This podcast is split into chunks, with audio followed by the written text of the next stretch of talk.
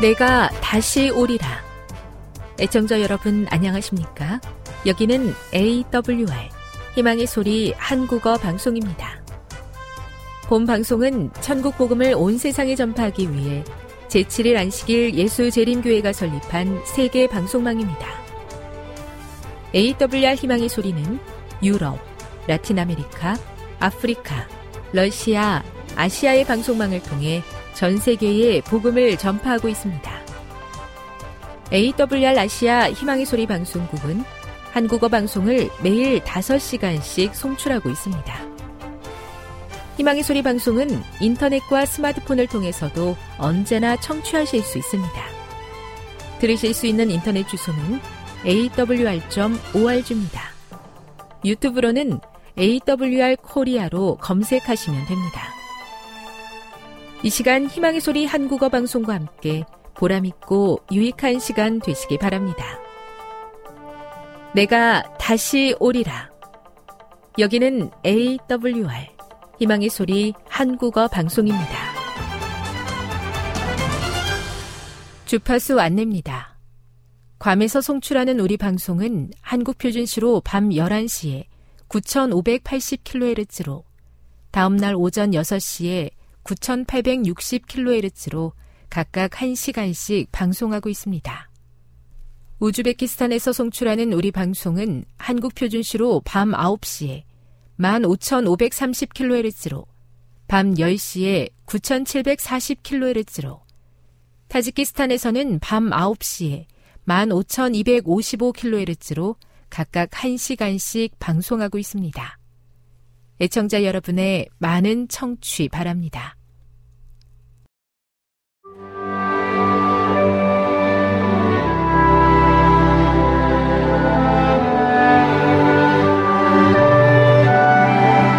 읽어주는 교과 첫째 날 이월 십이일 일요일, 예수님의 생애와 사역.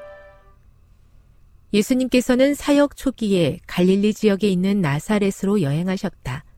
이곳은 예수님의 고향이었는데 그 지역 사람들은 이미 그분의 사역과 기적에 대해 듣고 있었다. 예수님께서는 늘 하시던 대로 회당에 들어가 안식일을 지키셨다. 예수님이 말씀을 가르치는 랍비는 아니셨지만 진행을 맡고 있던 사람이 예수님께 이사야의 글이 적힌 두루마리를 건네주며 성경을 읽어달라고 부탁했다. 예수님께서는 이사야 육십일 장 일, 이 절을 읽으셨다. 누가복음 사 장 십육에서 십구 절을 읽고 이사야 육십일 장 일, 이 절과 비교해보라. 예수님께서 왜 이 말씀을 선택하셨다고 생각하는가? 이사야에 기록된 이 성경절이 메시아를 지목하는 말씀으로 여겨지는 이유는 무엇인가? 이 성경절들은 메시아의 사역에 대해 무엇을 보여주는가? 종교 지도자들이 메시아의 고난에 관해 이야기하는 예언을 간과하고 예수님의 재림의 영광을 나타내는 내용을 잘못 적용했기 때문에 대부분의 사람들은 메시아의 사명이 이스라엘을 로마의 압제로부터 해방시키는 것이라는 그릇된 생각을 가지고 있었다. 메시아의 사명 진술이 이사야 육십일 장 일, 이 절에서부터 나왔다고 생각하는 것은 굉장히 놀라운 일이었을 것이다. 가난한 사람들은 세리와 같은 부도덕한 관리들, 사업을 하는 사람들, 심지어 이웃들에게까지 무시당했다. 일반적으로 가난은 하나님의 저주라고 생각되었고 그들의 불행한 상태는 죄의 결과로 여겨졌다. 이런 생각으로 인해 가난한 사람들과 그들의 불행한 형편에 관심을 두는 사람은 거의 없었다. 하지만 가난한 사람들을 향한 예수님의 사랑이야말로 당신이 우리가 기다리던 메시아입니까? 라는 침례 요한의 질문에 답하신 내용에서 나타나듯이 그분이 메시아라는 가장 강력한 증거 중에 하나였다. 구주의 제자들처럼 침례 요한도 그리스도의 왕국의 본질을 이해하지 못했다. 그는 예수께서 다윗의 보좌를 취하시리라고 기대하였다. 그러나 시간이 지나도 구주께서 왕으로서의 권위를 주장하지 않으시는 것을 보고 요한은 당황하여 근심하게 되었다. 시대의 소망 이백십오. 교훈입니다. 가난을 하나님의 저주라고 생각했던 당시 유대인들과 달리 메시아로 이 땅에 오신 예수님께서는 가난한 자들을 위해 일하는 것이 자신의 사명이라고 말씀하셨다. 묵상. 그리스도께서 가난한 자들을 돌보고 사랑하시는 자로서 선언하신 메시아의 사명은 우리에게 어떤 희망을 가지게 합니까? 적용. 우리가 생각하는 경건과 하나님께서 판단하시는 경건은 차이가 있습니다. 야고보서 일 장 이십칠 절의 말씀은 우리가 신앙인으로서 우선순위를 정하는데 어떤 도움을 주고 있습니까? 영감의 교훈입니다. 복음은 가난한 자에게도 전파돼야. 가난한 자와 배우지 못한 자들은 돌보지 않아도 좋다는 생각을 아무도 가져서는 안 된다. 올바른 전도 방법은 어떤 의미에 있어서도 이런 자들을 배제하지 않을 것이다. 복음이 가난한 자에게 전파된 것은 그리스도께서 메시아 되신 증거 중에 하나였다. 우리는 모든 계급의 사람들에게 이 시대를 위한 특별한 진리를 깨달을 수 있는 기회를 주기 위하여 연구해야 한다. 복음전도 오백오십이. 제가 처한 삶의 현실에만 몰두한 나머지 하나님께서 맡겨주신 중요한 사명을 잊고 살았습니다. 예수님께서 그러셨던 것처럼 저와 제가 속한 교회가 주변에 있는 가난한 자들에게 사랑의 손길을 내미는 사명 공동체가 되게 해 주시옵소서.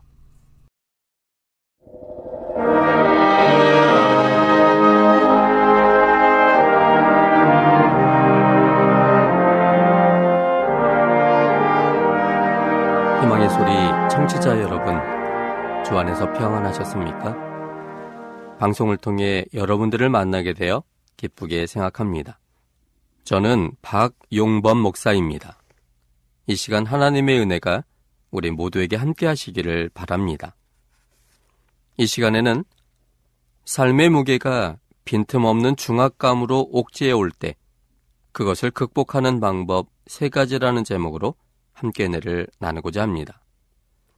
삶의 무게가 빈틈없는 중압감으로 옥죄해 올 때 그것을 극복하는 방법 세 가지라는 제목입니다.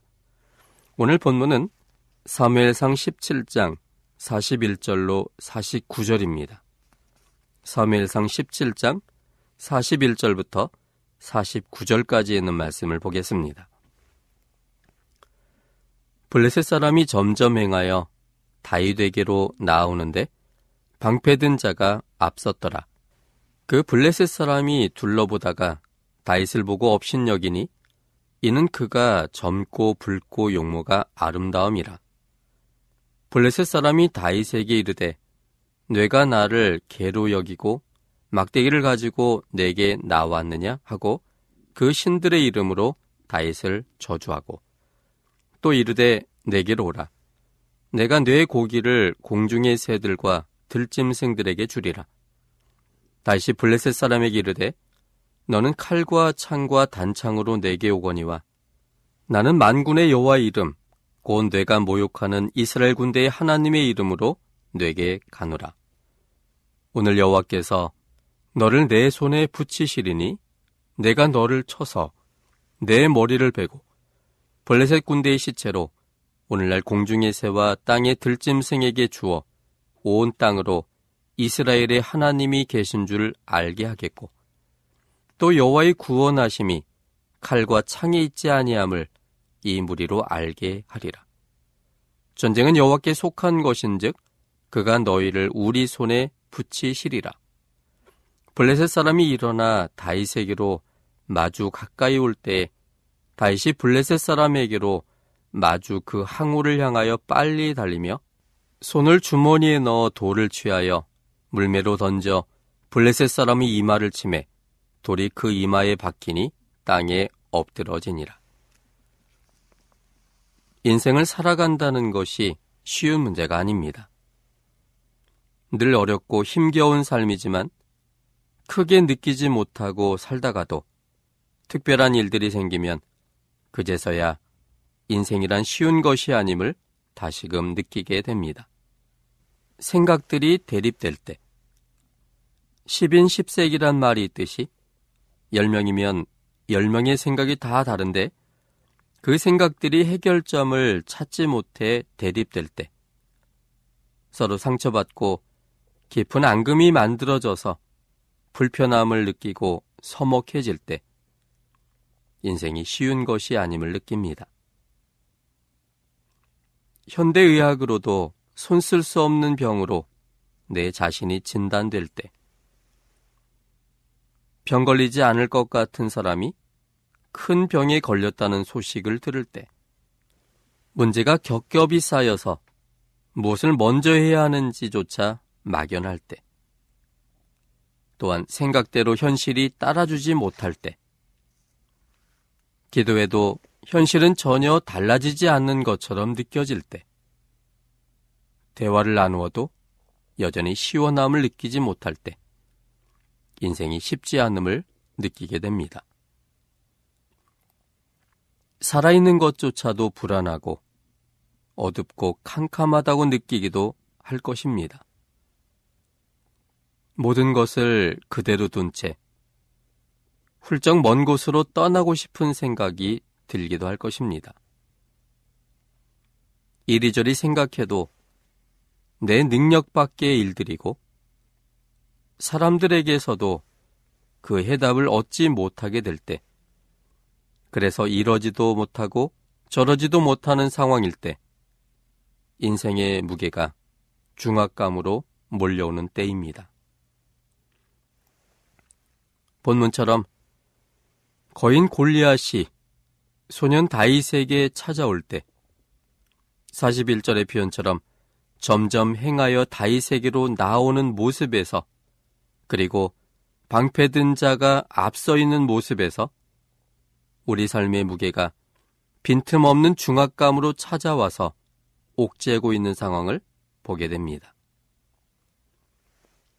그런데 이런 상황이 우리의 삶에 언제나 있을 수 있고 또한 자주 찾아온다는데 그 심각성이 있습니다. 우리를 향해 오는 삶의 무게는 거대하고 피할 데가 없게 하는 빈틈없는 중압감으로 내리누르고 있습니다. 이런 중압감을 어떻게 극복할 수 있을까요? 그러므로 이 시간에는 거대한 골리앗을 쳐서 물리친 다윗의 경험을 통해서 우리 삶에 빈틈없는 중압감으로 옥죄어오는 것들로부터 극복하는 방법의 지혜를 얻고자 합니다. 첫째는 여호와 하나님의 이름을 신뢰할 때 극복할 수 있습니다. 여호와 하나님의 이름을 신뢰할 때 극복할 수 있습니다. 사십오 절에 있는 말씀입니다. 사무엘상 십칠 장 사십오 절입니다. 다윗이 블레셋 사람에게 이르되 너는 칼과 창과 단창으로 내게 오거니와 나는 만군의 여호와 이름 곧 내가 모욕하는 이스라엘 군대의 하나님의 이름으로 내게 가노라. 골리앗은 소년 다윗을 향해 올 때 칼과 창과 단창으로 중무장해서 왔습니다. 그건 모두 다 치명적인 결과를 가져오는 무서운 무기들입니다. 그런데 이런 치명적인 무기에 대항하는 다윗의 무기는 여호와의 이름으로였습니다. 싸움이 될 수 없는 무기임에도 불구하고 그것이 다윗이 가진 무기였습니다. 다윗은 여호와 하나님의 이름을 신뢰했습니다. 이름이란 진짜 그 이름뿐만을 가리키는 것이 아닌 그 이름을 사용하는 인격 전체를 가리킵니다. 이사야 삼십 장 이십칠 절 이십팔 절에 있는 말씀입니다. 이사야 삼십 장 이십칠 절 이십팔 절입니다.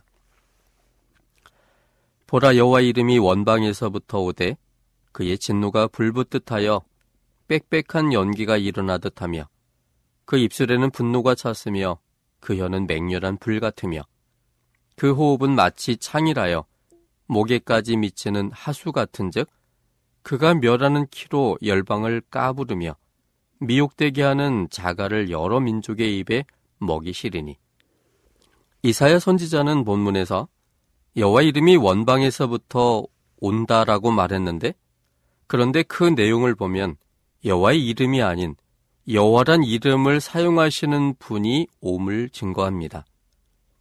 그래서 여호와의 이름이 원방에서부터 온다라고 말했음에도 불구하고 이어서 기록된 말씀에는 그의 진노, 그리고 그 입술에는, 그 혀는, 그 호흡은, 이런 표현들을 사용하므로 그 이름 자체가 아닌 그 이름을 사용하시는 분 그분을 설명하고 있습니다. 또 레위기 이십사 장 십오 절과 십육 절에 있는 말씀입니다. 레위기 이십사 장 십오 절 그리고 십육 절입니다. 너는 이스라엘 자손에게 고하여 이르라.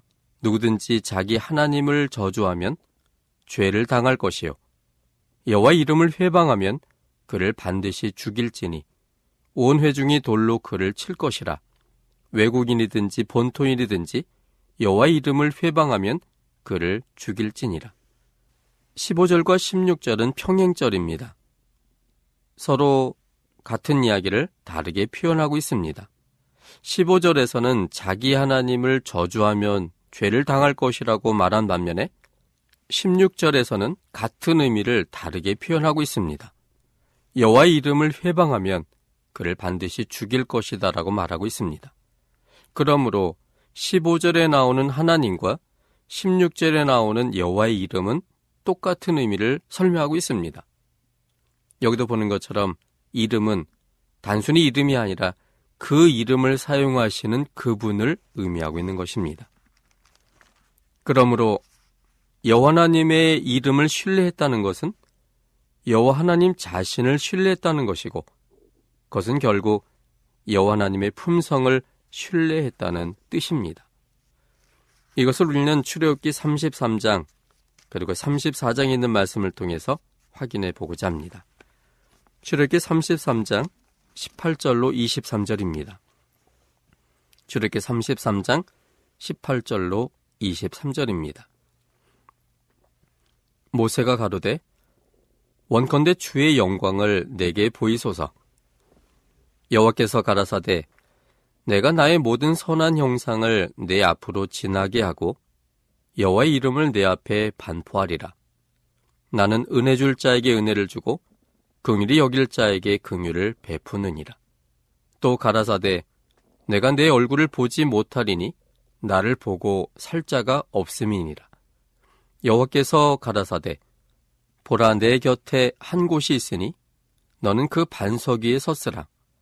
내 영광이 지날 때 내가 너를 반석 틈에 두고 내가 지나도록 내 손으로 너를 덮었다가 손을 거두리니 내가 내 등을 볼 것이요 얼굴은 보지 못하리라.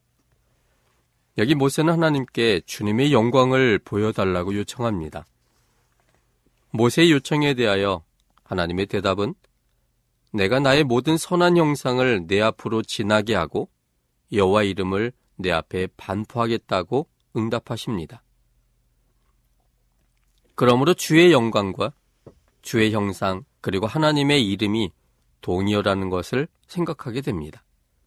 그런데 여기에서도 여호와의 이름을 내 앞에 반포하리라 이렇게 말했으면 내 이름은 여호와야 이렇게 말하면 될 것 같은데, 하나님은 그렇게 설명하지 않고 여호와란 이름을 사용하는 분의 품성을 설명합니다.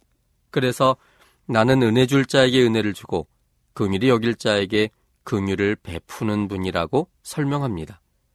그리고 이어서 하나님의 품성을 엿볼 수 있는 방법으로 하나님이 제시하신 것은 반석 위에 서 있는 것입니다. 그리고 그 반석에 난 그 틈, 반석 틈에 모세를 그곳에 넣어놓고 하나님의 손을 덮어놓으면, 그리고 하나님이 통과할 때 모세는 하나님의 품성의 일면을 보게 될 것인데, 그것이 온전한 품성이 아닌 등만 보는 것이었고 얼굴은 온전한 그분의 품성은 그래도 여전히 보지 못하는 상황임을 이야기하셨습니다. 여기 반석은 누굽니까? 바로 반석 되시는 예수님이십니다.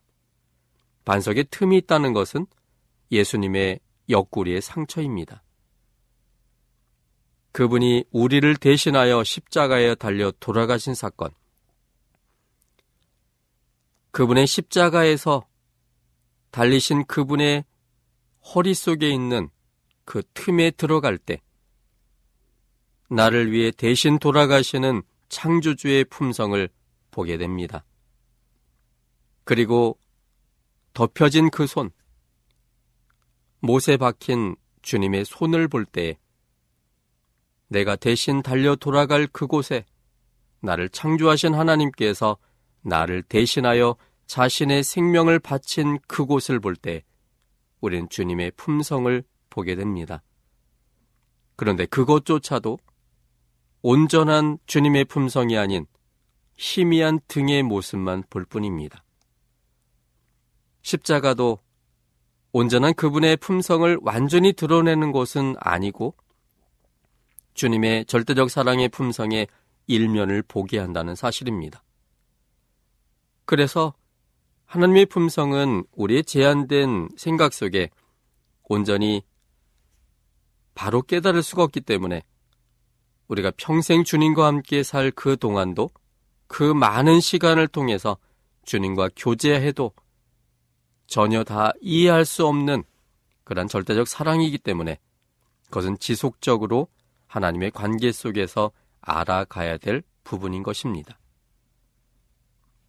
그러므로 하나님의 온전한 품성은 다 알지 못하지만 십자가에 달리신 우리 주님의 그 품성을 볼 때, 우리를 위해서 십자가에 달리신 그분의 손을 볼 때 우리의 잘못대로 우리를 처리하지 아니하시고 우리의 선택에 대하여 우리를 창조하신 그분이 모든 책임을 대신 지심으로 십자가에서 영원한 죽음을 당하시는 그분의 모습을 볼 때에 그 하나님의 품성의 일면을 보게 되는 것입니다.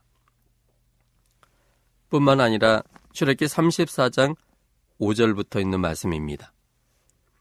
여호와께서 구름 가운데 강림하사 그와 함께 거기 서서 여호와의 이름을 반포하실세 여호와께서 그의 앞으로 지나시며 반포하시되 여호와로라 여호와로라 자비롭고 은혜롭고 노하기를 더디하고 인자와 진실이 많은 하나님이로라. 인자를 천대까지 베풀며 악과 과실과 죄를 용서하나 형벌받을 자는 결단코 면제하지 않고 아비약을 자손 삼, 사대까지 보응하리라. 여기에 말씀에도 여호와라고 하는 그 이름을 하나님은 이름 그 자체뿐만 아니라 그 이름을 사용하시는 분의 품성을 이야기하고 있습니다. 자비롭고 은혜롭고 노하기를 더디하고 인자와 진실이 많은 하나님, 인자를 천대까지 베풀며 악과 과실과 죄를 용서하시는 하나님, 그러나 형벌받을 자는 결단코 면제하지 않고 아비약을 자손 삼, 사대까지 보응하시는 하나님이라고 그 이름에 적힌 그분의 품성을 설명하고 있습니다. 여기서도 약간의 오해가 있을 수 있습니다. 인자를 천대까지 베풀고 악과 과실과 죄를 용서하는 그 하나님, 그 하나님은 정말 하나님의 품성 그대로입니다. 그런데 그 이후 이어지는 말은 글자 그대로 이해하면 오해될 수 있는 말입니다. 형벌받을 자는 결단코 면제하지 않고 아비약을 자손 삼, 사대까지 보응한다라고 기록되어 있기 때문입니다. 형벌받을 자조차도 용서하시며 그분을 위해 대신 십자가에 달려 돌아가시는 그러한 분이 우리의 하나님이십니다. 그런데 오늘 본문의 말씀은 그와 반대로 형벌받을 자는 결단코 면제하지 않는다라고 이야기합니다. 이 말의 진정한 의미는 하나님은 용서하시지만 끝까지 용서하시지만 정작 사람이 하나님의 용서하심을 받아들이지 못한 채 하나님의 용서를 거절함으로 아무리 많은 시간을 준다 할지라도 하나님의 용서를 끝까지 받아들이지 않은 상황이 되었을 때 그것은 하나님과의 생명의 분리를 갖게 합니다. 그것은 그의 선택 때문입니다. 그런데도 하나님은 그의 선택의 결과를 마치 하나님께서 그를 면제하지 않음으로 용서치 않은 것처럼 그의 선택의 결과를 그를 창조하신 하나님이 책임지시는 표현법으로 사용하고 있는 장면입니다.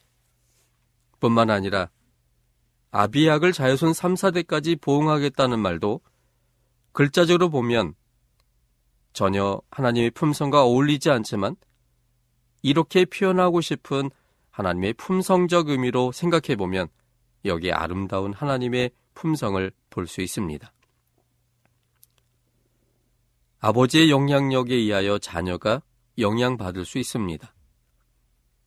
그래서 아버지가 하나님을 믿지 않는 사람이어서 그 아비의 가정에 태어난 자녀, 그는 태어나면서부터 하나님을 알 수 있는 기회가 없는 가정의 분위기에 의하여 그는 하나님을 선택하지 못할 수 있습니다.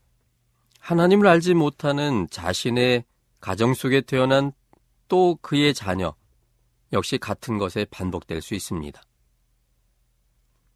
이것이 하나님의 어떤 아비약을 자손 삼, 사대까지 보응하시는 일이 아니지만 그들의 환경 속에 있는 것조차도 하나님은 책임지고 싶으신 것입니다.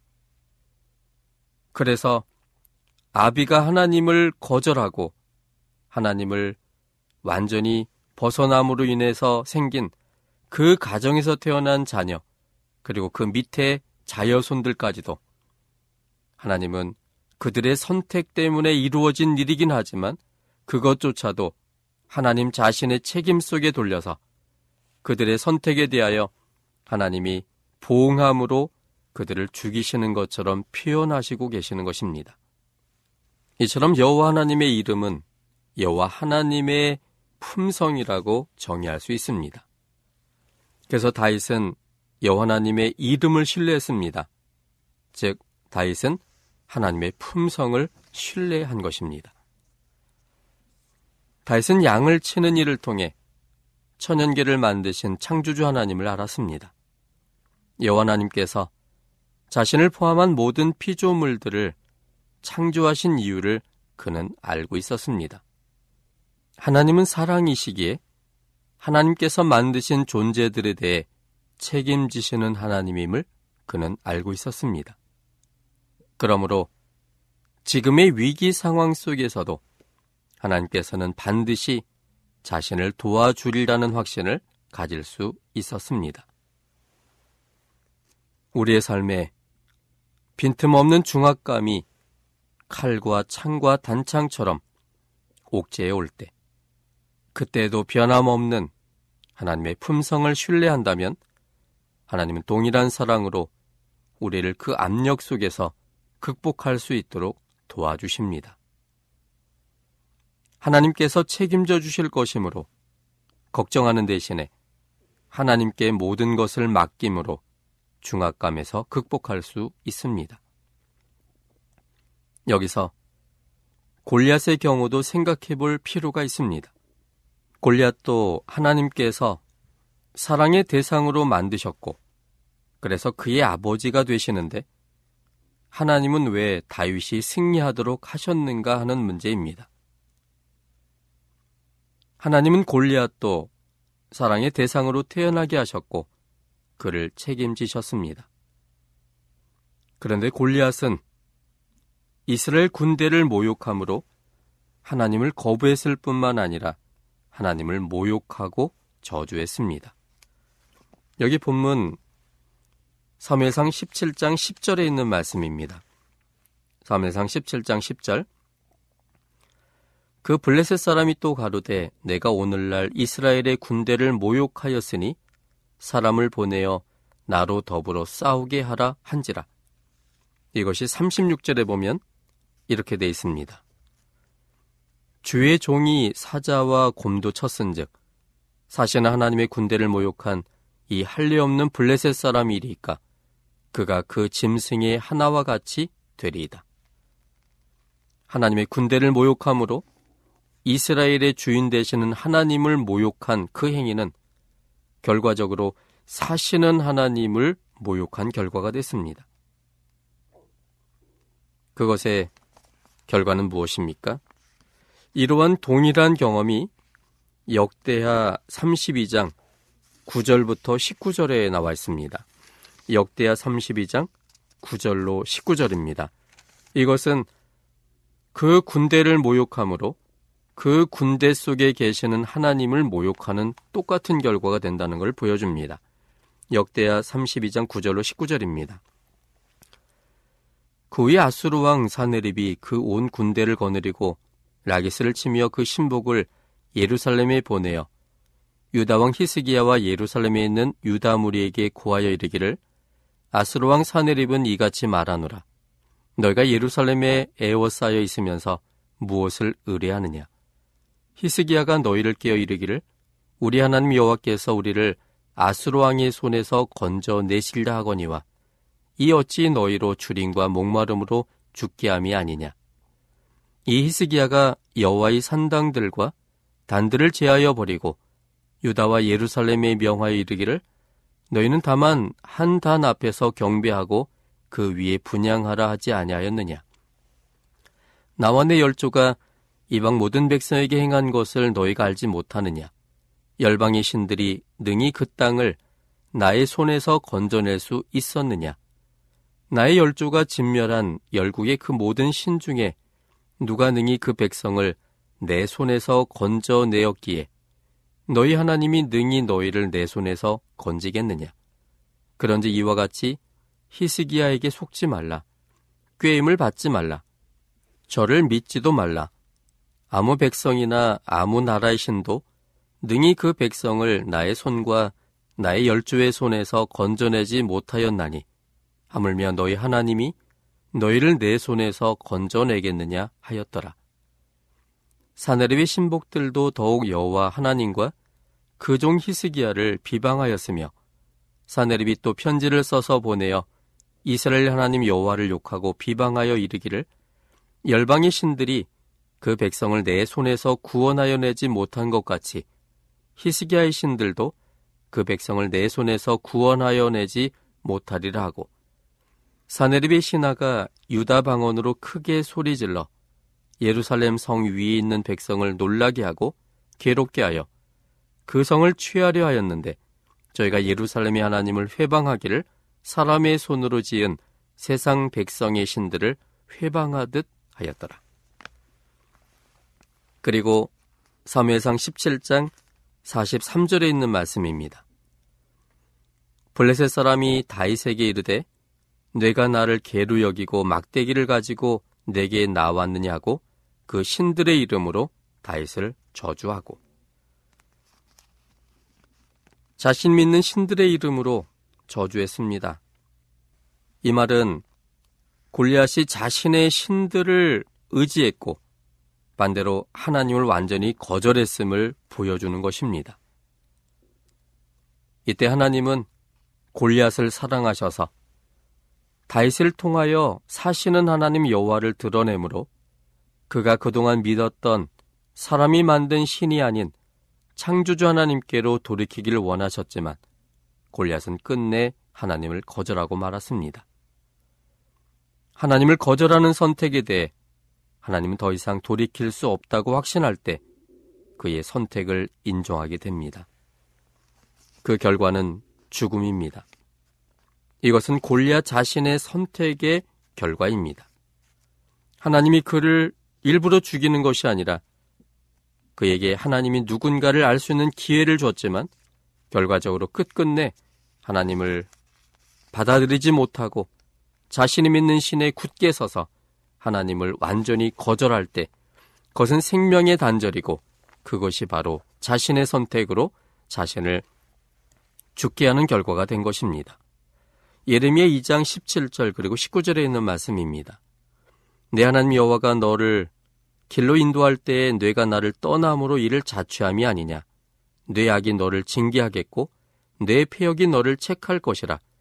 그런즉 내 하나님 여호와를 버림과 내 속에 나를 경외함이 없는 것이 악이요 고통인 줄 알라.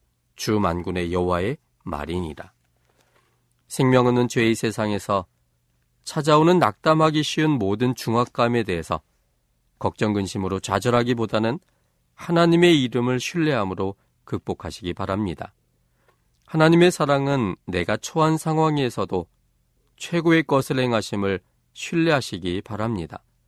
하나님께서는 내가 원하는 대로 행하지 아니하실지라도 하나님께서 하시는 일이 내게 최고의 것임을 믿을 수 있는 신뢰가 있어야 합니다. 이런 신뢰는 하나님의 이름을, 즉 하나님의 품성을 신뢰할 때만 옵니다. 하나님의 품성을 믿기 때문에 하나님께서 행하시는 일에 대해 믿을 수 있을 때 우리는 모든 중압감을 극복할 수 있습니다. 지금 여러분께서는 에이더블유알 희망의 소리 한국어 방송을 듣고 계십니다.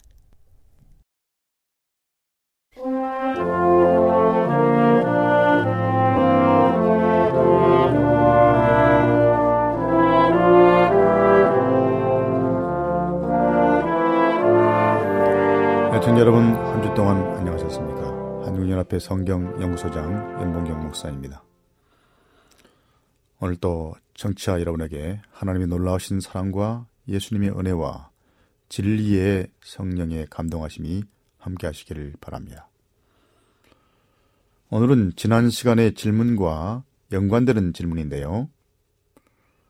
에, 과연 하나님께서는 원하시는 그분이 원하시는 단어 하나하나를 엘렌 화이트에게 불러주어 쓰도록 하셨는가라는 질문입니다. 소위 기계적 축자 영감으로 그녀의 글들이 기록되었는지를 묻는 질문입니다. 제가 앞, 앞에 강의에서 영감의 전반적인 에, 이론들을 말씀을 드렸습니다. 자, 에, 제가 이미 설명드린 대로 재림교회는 기계적 받아쓰기 축자 영감만을 받아들이지 않고 포괄적이고 전인격적이고 역동적인 영감론을 받아들이고 있습니다. 그 말은 하나님이 한 선자의 전인격과 삶을 통해 총체적으로 역동적으로 교통하면서 하나님의 이상과 메시지를 주어 그의 말과 표현과 스타일과 스타일로 본 것과 영감받은 것을 잘 기록하도록 끝까지 도우신다는 것을 의미합니다. 예, 축자적 기계 영감론은 이십 세기 중반에는 일명 타자수 이론으로 일컬어지기도 했는데요. 이 축자적 받아쓰기 모델은 단어들을 기계적으로 복제하는 기능이 초자연적으로 에, 그 기록하는 자의 의식 속으로 들어오는 동안 그 성경 기자들의 정신적 활동이 중단된 것으로 보는 것입니다. 그리고 기계적으로 타자수처럼 타자만 치는 것이죠. 자, 이것은 상식에도 맞지 않는 것입니다. 화인 여사 당시에 디엠 켄 라이터라는 목사가 있었습니다. 예, 후에 그는 그의 책 재림교회와 저련함이라는 책을 쓰고 재림교회를 나가서 계속해서 엘렌 화이트를 비평했는데요. 지금도 많은 사람들이 그의 책을 인용하고 있습니다. 예, 그가 엘렌 화이트를 비평하면서 이렇게 말했습니다. 그녀의 이상을 기록한 단어들 하나하나가 하나님의 영감을 받은 것으로 믿었었는데 그녀가 한 페이지나 또 한 줄이나 또 한 문장 전체를 다 지워버리고 또 다시 쓰는 걸 본 적이 있다고 말했습니다. 그런 후에 그는 하나님이 그녀에게 단어들을 영감으로 주셨다면 왜 그녀가 그것들을 다 지워버리고 바꿨겠는가라고 스스로 반문했습니다. 또한 그는 다른 저자들로부터 주된 내용을 베껴 써놓고도 모든 것이 하늘에서 직접 그녀에게 계시던 것이라고 속여넘겼다고 그녀를 비난했습니다. 다른 책을 인용한 것을 이렇게 비난한 것입니다. 영감에 대해 대한 이런 경직된 축자적 기계적 영감 개념을 바탕으로 디엠 이 켄 라이트는 엘렌 화이트를 영감받은 기별자로 보기를 거부하고 교회를 떠난 것입니다. 자기는 모든 글자 하나를 다 영감받아 기록한 것이라고 성경처럼 생각했는데 보니까 아니라는 거죠. 그는 사실 영감에 대한 잘못된 견해를 가지고 있었습니다. 그러니 그는 기계적 축자 영감론이라는 자신의 잣대로서 엘렌 화이트의 글들을 평가하고 영감받지 않은 것이라고 일축해 버렸던 것입니다. 그러나 엘렌 화이트는 영감에 대해서 이런 진술을 했습니다. 성경은 어떤 장엄한 초인간적인 언어로 꾸며서 우리에게 주신 것이 아니다. 예수님께서는 인간이 저하에 있는 그 위치에 이르시기 위하여 인성을 쓰셨다. 성경은 인간의 언어로 기록되어야 하였다. 인간에게 속한 모든 것은 불완전하다. 같은 말로서 뜻이 서로 다른 여러 가지 표현을 할 수 있다. 각기 뚜렷한 사상을 표현함에 있어서 한마디 말로만 할 수 있는 것이 아니다. 성경은 실제적인 목적을 위해서 주신 것이다. 사람들은 각기 특징이 다른 정신을 소유하고 있다. 모든 사람들이 사상의 표현들과 문장의 내용을 똑같이 이해하지는 못한다. 어떤 사람들은 성경의 말씀이 저들 자신의 특수한 정신과 경우에 적합하게 이해한다. 또 선입관념, 편견 및 감정 등은 성경의 말씀을 읽을 때에 이해력을 어둡게 하고 정신을 혼란케 하는 강한 영향력을 가지고 있다라고 말했습니다. 에, 그녀, 또 그녀는 이렇게 말했습니다. 성경은 감동을 입은 사람들로 말미암아 기록된 것이며 성경 자체가 하나님 자신의 사고방식이나 표현 양식이 아닌 것이다. 성경은 사상과 표현에 있어서 어디까지나 인간적인 것이다. 하나님이 필자로 대표되지 않으셨다. 사람들은 흔히 말하기를 어떤 표현은 하나님답지 않다고 말한다. 그러나 하나님께서는 말씀과 논리와 수사 가운데 당신 자신을 두어서 시험의 대상이 되게 하지 않으셨다. 성경의 저자들은 하나님의 필자, 펜맨, 사람, 기록하는 사람이었으며 하나님의 필촉, 펜은 아니었다. 여러 다른 저자들을 관찰해보라. 성경의 단어 자체가 감동을 받은 것이 아니라 감동을 받은 것은 사람들이었다. 영감은 인간의 단어나 표현 방법에 미치는 것이 아니라 그 인간 자신에게 작용한 것이며 그는 성령의 감화로 말미암아 그의 사상이 그 감화에 스며들게 되는 것이다. 그러나 언어는 개인적인 정신의 감명을 받게 된다. 거룩한 정신으로 물들여진다. 거룩한 정신과 의지가 인간의 정신과, 정신과 의지에 혼합하게 되어 인간의 단어가 하나님의 말씀으로 된 것이다. 또는 인간의 말이 하나님의 말씀으로 된 것이다. 라고 가르법은 기별 일 권 이십일 쪽, 이십 쪽, 이십일 쪽에 이렇게 되어 있습니다. 에, 하나님이 인간을 기계적인 도구로 사용하여 단어를 그대로 따라 적게 한 것이 아니라 한 인격과 총체적으로 교통하였다는 그런 말입니다. 그는 펜이 아니라 하나님의 기별을 이해하고 자신의 언어로 기록하는 사람이었다는 말입니다. 그러므로 영감이 미친 곳은 단어 자체가 아니라 사람의 전 인격이고 그 사람이 성령의 도우심과 지도로 말미암아 그 기별의 내용을 틀림없이 기록하게 도왔다는 것입니다. 이런 영감에 관한 질문과 관련하여 엘렌 화이트가 말한 에, 가장 최초의 진술이 있는데요. 그녀 자신의 영감에서 영감이 어떻게 작동했는지를 묘사한 글입니다. 그것은 리비언 헤럴드 천팔백육십칠 년, 초기죠. 매우 초기에 처음 영감에 대해서 한 말입니다. 천팔백육십칠 년 시월 팔일자에 들어있는데요. 여성들에게 어떤 의복이 건강에 좋은지를 말하는 대목에서 나옵니다. 이렇게 말합니다. 세 번째 부류의 사람들이 내 앞으로 지나가는데 그들은 환한 얼굴을 띠고 편하고 유연하게 걷고 있었다.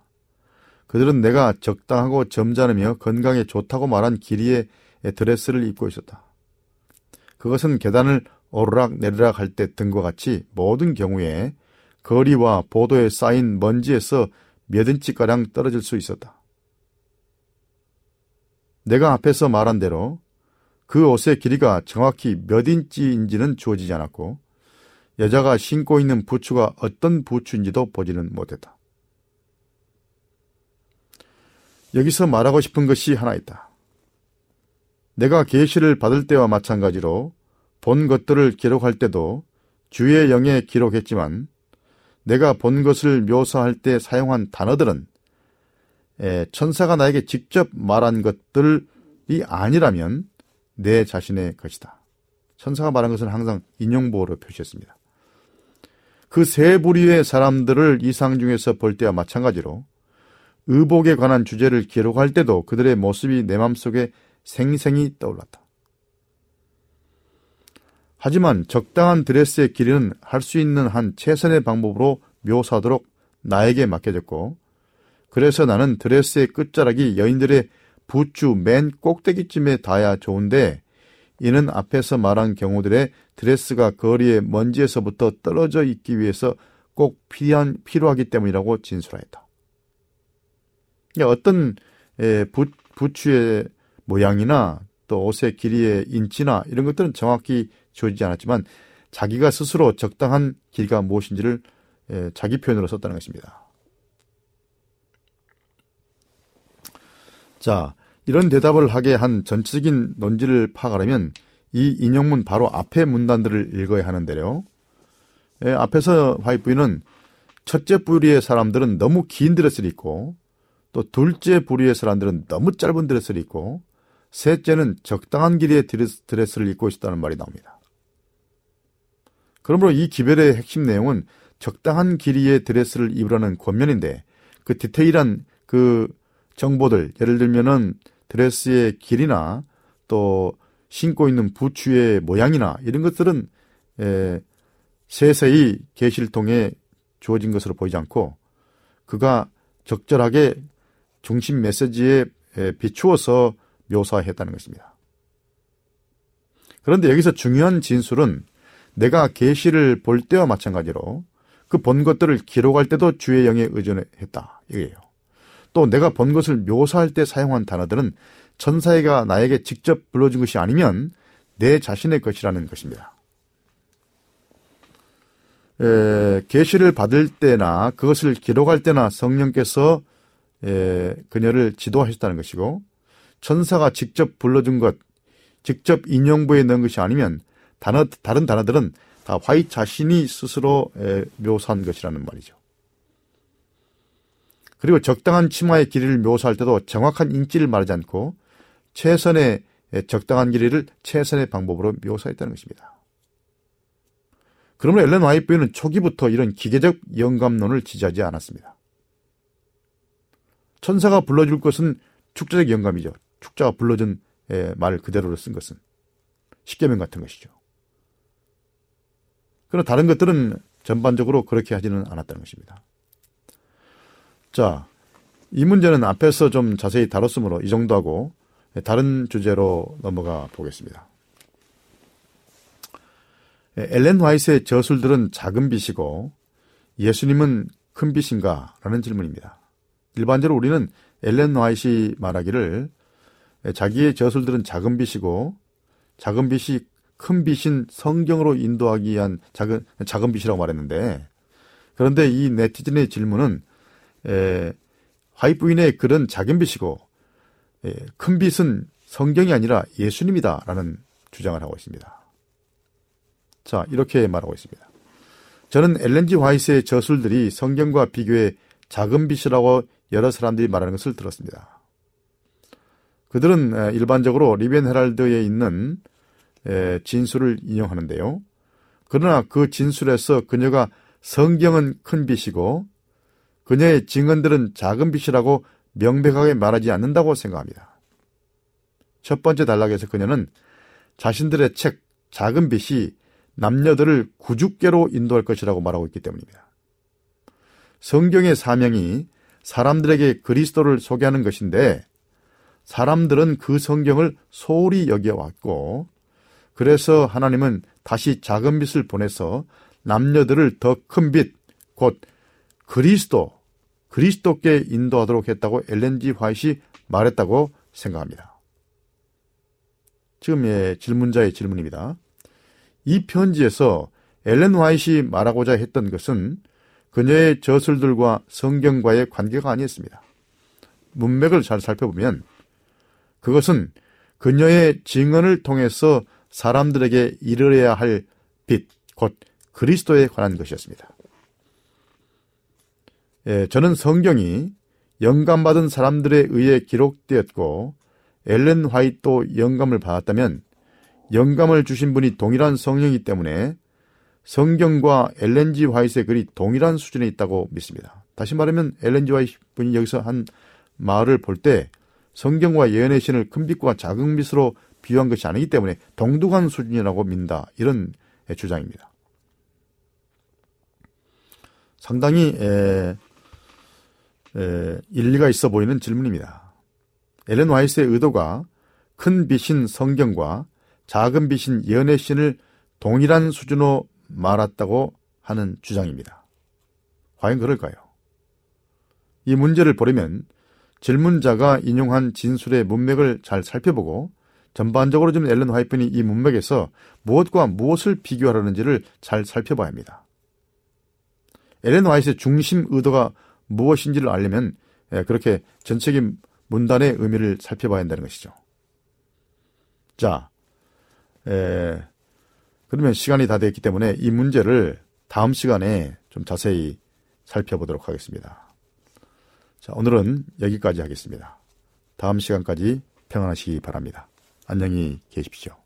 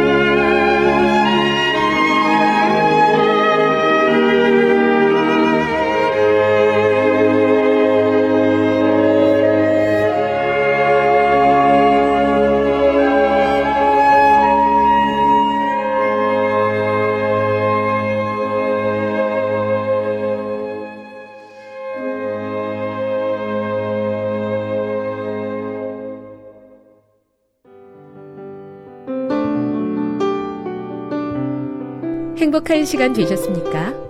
지금까지 여러분께서는 에이더블유알 희망의 소리 한국어 방송을 청취하셨습니다. 방송을 청취하시고 문의를 원하시는 분은 우편번호 공이사육일 대한민국 서울시 동대문구 이문로 일 길 십일 희망의 소리 방송부 앞으로 편지나 엽서를 보내주시거나 지역번호 공이 삼이구구 오이구육 팔 번으로 전화주시기 바랍니다. 지금까지 함께해 주신 애청자 여러분들께 감사드립니다. 애청자 여러분, 다음 이 시간까지 하나님 안에서 늘 평안하십시오. 감사합니다. 내가 다시 오리라. 여기는 에이더블유알 희망의 소리 한국어 방송입니다.